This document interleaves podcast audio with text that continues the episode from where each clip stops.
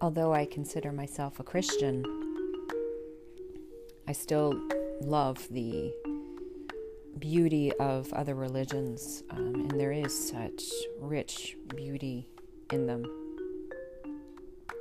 And I was reading the Mundaka Upanishad this morning, and I couldn't help but hear the parallels between uh, certainly the beginning of this and the Gospel of John, and certainly the other Gospels, and certainly where Jesus came to fulfill the law, he was kind of saying, okay.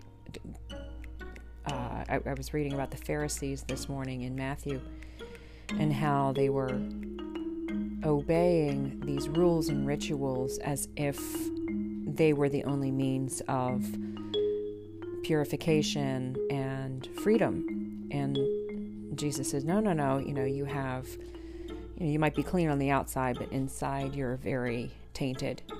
And um, the Mundaka Upanishad addresses very similarly this the same concept, and it's just it's fascinating to me. And so this is from Eknath Easwaran, his uh, translation, which is very very wonderful. It says. The rituals and sacrifices described in the Vedas deal with lower knowledge. The sages ignored these rituals and went in search of higher knowledge.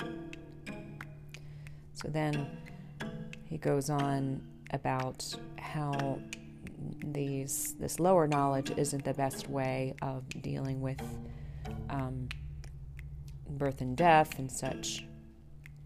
So he continues about these people who follow the lower knowledge. And it writes, ignorance of their ignorance, yet wise in their own esteem, these deluded men, proud of their vain learning, go round and round like the blind, led by the blind. Living in darkness, immature, unaware of any higher good or goal, they fall again and again into the sea.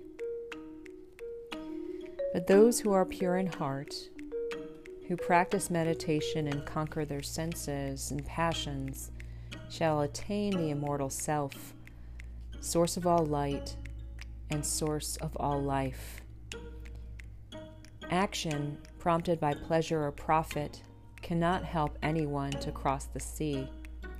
Seek a teacher who has realized the self. To a student whose heart is full of love, who has conquered his senses and passions, the teacher will reveal the Lord of love.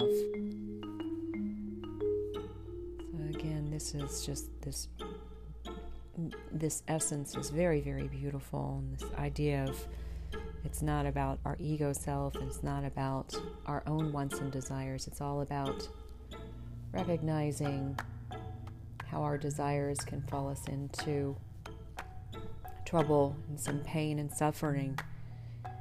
And so it's important to realize these. Um, these instances and letting go of those and seeking the immortal self and the Lord of love.